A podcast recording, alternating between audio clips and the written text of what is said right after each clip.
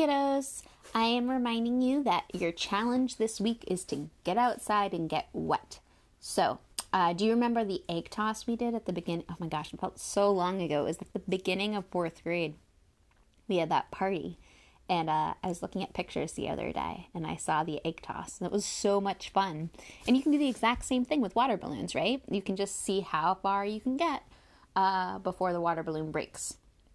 And that fulfills the challenge. You will get wet. We are on chapter 11 Clues. Although Aunt Claire arrived later than usual the next day, it was almost dinner time.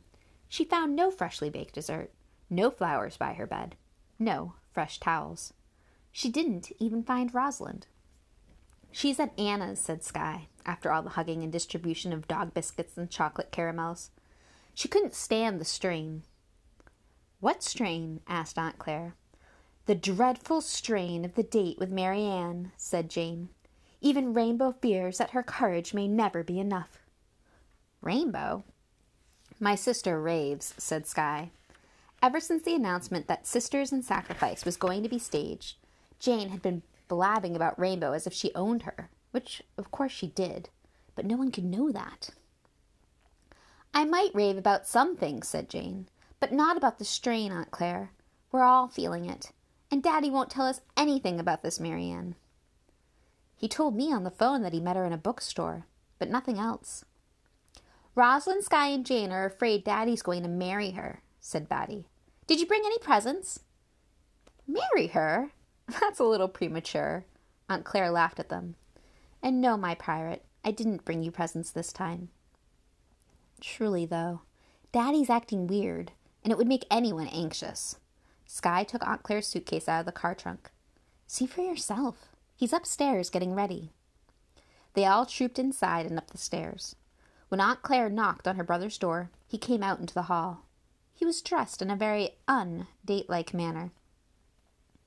You're wearing that ancient sweater on your first date with this woman? What about that nice blue shirt I gave you last Christmas? asked Aunt Claire. Hello to you too, Claire. And the shirt you gave me is flannel. Marianne doesn't like flannel. Doesn't like flannel. Aunt Claire looked sideways at Skye, who made a we told you he was acting weird face. So you do know something about her. Certainly I do. What's her last name? Dashwood. Marianne Dashwood. An unusual name. Perhaps, but it suits her. He headed down the steps, the flock of female Penderwicks trailing along behind him. Halfway down, he turned, pushed back everyone to get back to his room, and came out again, wearing a sports jacket. Why are you taking that along? Aunt Claire said, pointing to the orange book peeking out of the jacket's pocket. Are you going to read to her? No, of course not. Skye was almost sure he blushed, but before she could look closely enough to be positive, he was running out of the house, calling over his shoulder about the soup and sandwiches he'd left for dinner. His three daughters, who couldn't remember the last time he'd gone away without hugs, stood forlornly at the door after it shut behind them. Aunt Claire stared a little forlornly, too, then shook herself and said brightly, Come on, let's do something fun while we eat. I know. It's been a long time since we've played Clue. How about it? Clue was a general favorite. While Jane helped Aunt Claire serve up the dinner, Skye dug the clue box out of the hallway closet, where all the games were kept, and set up the board amidst the sandwiches. Then everyone had to switch chairs so they could be near their favorite characters. Jane chose Miss Scarlet because she secretly longed to wear a long, slinky gown like hers someday. Skye claimed Professor Plum, noticed that he had red hair, and decided he was a professor of astrophysics. Batty would be no other than Mrs. Peacock, as only Mrs. Peacock was named for an animal. That left Aunt Claire, and since no one ever wanted to be Colonel Mustard because of his whip, and since Mrs. White was now represented represented by the top from a vitamin bottle, Hound had eaten the original long ago, she went for Mr. Green. Highest throw start, said Skye, when they were all settled. She picked up the dice, and the front doorbell rang. Jane ran to the door. Was it Daddy home again already, so confused by love and romance that he'd lost his keys along with his heart? But it was Tommy. Is Rosalind home? he asked. I need to talk to her. She's fled her troubled abode, But come in anyway. Aunt Claire's here and we're playing Clue. When he hesitated, Jane added, And we have plenty of sandwiches. The sandwiches pulled Tommy in, and soon he was Colonel Mustard. They all decided a whip wasn't so bad if it was just for show. With a stack of sandwiches in front of him, everyone rolled the dice. Batty had the highest roll with ten, and Clue could begin. They played six games that night. Not one of the games was played according to the rule book, what with Patty Batty using secret passageways where there weren't any on the board, and Tommy and Skye throwing the tiny weapons at each other, and Jane forgetting her strategy because the mansion on the board reminded her of Arundel Hall. Though Arundel Hall didn't have a conservatory, and it certainly didn't have a billiard room. And Aunt Claire guessing everything wrong on purpose so that she wouldn't win. But, as Jane said, rules aren't the most fun thing in life, and everyone enjoyed themselves immensely, until Aunt Claire dragged a reluctant Batty up to bed for story time and sleep. What now? Skye asked the other two. We could watch a movie, said Jane, looking at Tommy. It was always more fun to watch a movie with Tommy around. Sure, he said, at least until Rosalind comes home. Thanks for the ride home, Mrs. Cardassus. Good night, Anna, said Rosalind. Yet she made no effort to get out of their car and go into the house. The first thing she'd noticed when they drove up was that her father's car wasn't in the driveway. He was still out with Marianne. Come back with us, said Anna. You can spend the night, can't you, Mom? Of course. Thanks, but I shouldn't. The evening at Anna's house had been so much fun. They played basketball, listened to music, and made caramel popcorn that Rosalind had almost forgotten to worry about her father. But she couldn't stay away from home a whole night, not without Claire visiting. It would be heartless and selfish. Everything will work out fine with your father, Rosie, said Anna's mother. You'll see. I guess so, said Rosalind, finally getting out of the car. She hated it when people said that everything will work out fine. How could they know? As Anna and her mother drove away, Rosalind started up the front walk, wondering if she could sneak up to her bedroom without talking to anyone.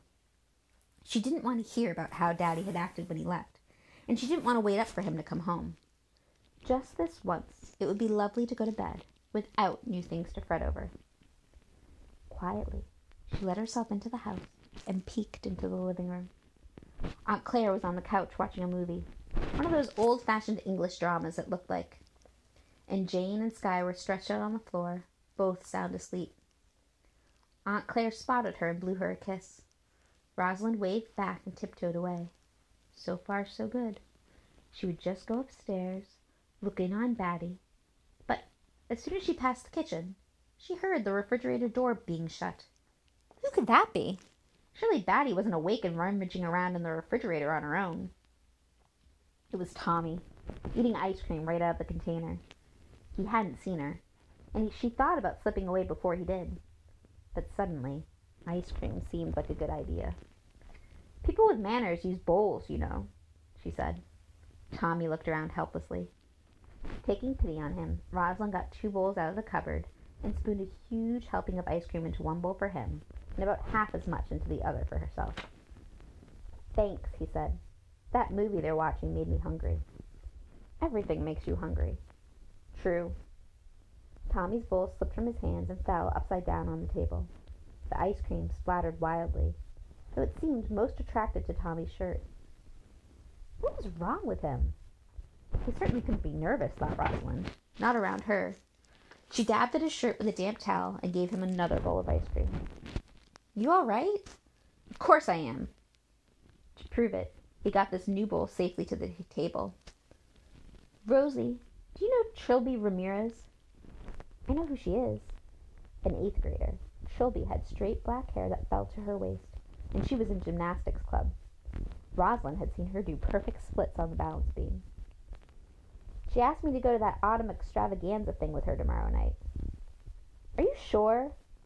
That was rude, so she tried again. I mean, why? I don't know. Tommy sounded almost as surprised as she was. I guess she likes me. Rosalind stopped herself from asking why again. After all, there wasn't any reason for anyone not to like Tommy. Well, of course she likes you. I only meant. The one time Rosalind had tried to split on the balance beam, she'd fallen off and bruised her elbow. But what was the balance beam next to brains, anyways? That is, I don't know what I meant. Are you going? I don't know. Do you think I should? Why not? Suddenly, Rosalind was tired. She wished Tommy would leave. Him and his Trilby Ramirez with her long hair. I just thought that maybe you. Tommy racked the spoon against his head and then flinched. He'd forgotten he was helmetless. That I what? Nothing. I mean, it would be more comfortable if you were going too. Comfortable. Rosalind stood up and put her bowl in the sink. Well, I didn't get invited to the eighth grade dance. You know that. Don't be mad at me. Why would I be mad? I've just had a long day. He stood up too and said, I'll go home then. Thanks for the ice cream. You're welcome. Good night, Rosie. Out of patience with men and their confusions, Rosalind didn't answer, waiting with her back turned until he left. Really, she was dreadfully tired.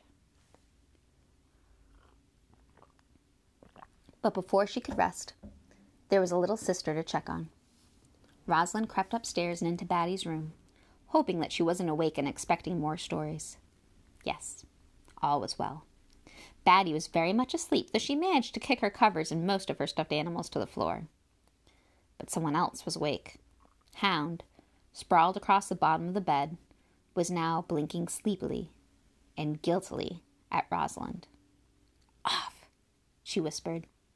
He dropped to the floor, taking the rest of the stuffed animals with him, and slunk into the corner where he was supposed to sleep. And stay there, Rosalind said it firmly, though both she and he knew he wouldn't. She managed to get all the covers and animals back to where they should be without distract- disturbing ba- Batty, then gave Hound one last stern, just for form's sake, look. As she slipped back into the hallway, she heard the front door open downstairs. Daddy was home. Really, truly, Rosalind didn't want to hear about the date, but some horrid fascination kept her rooted in the shadows at the top of the stairs. Aunt Claire was out of the living room now, speaking quietly so as not to wake Skye and Jane. How was your date?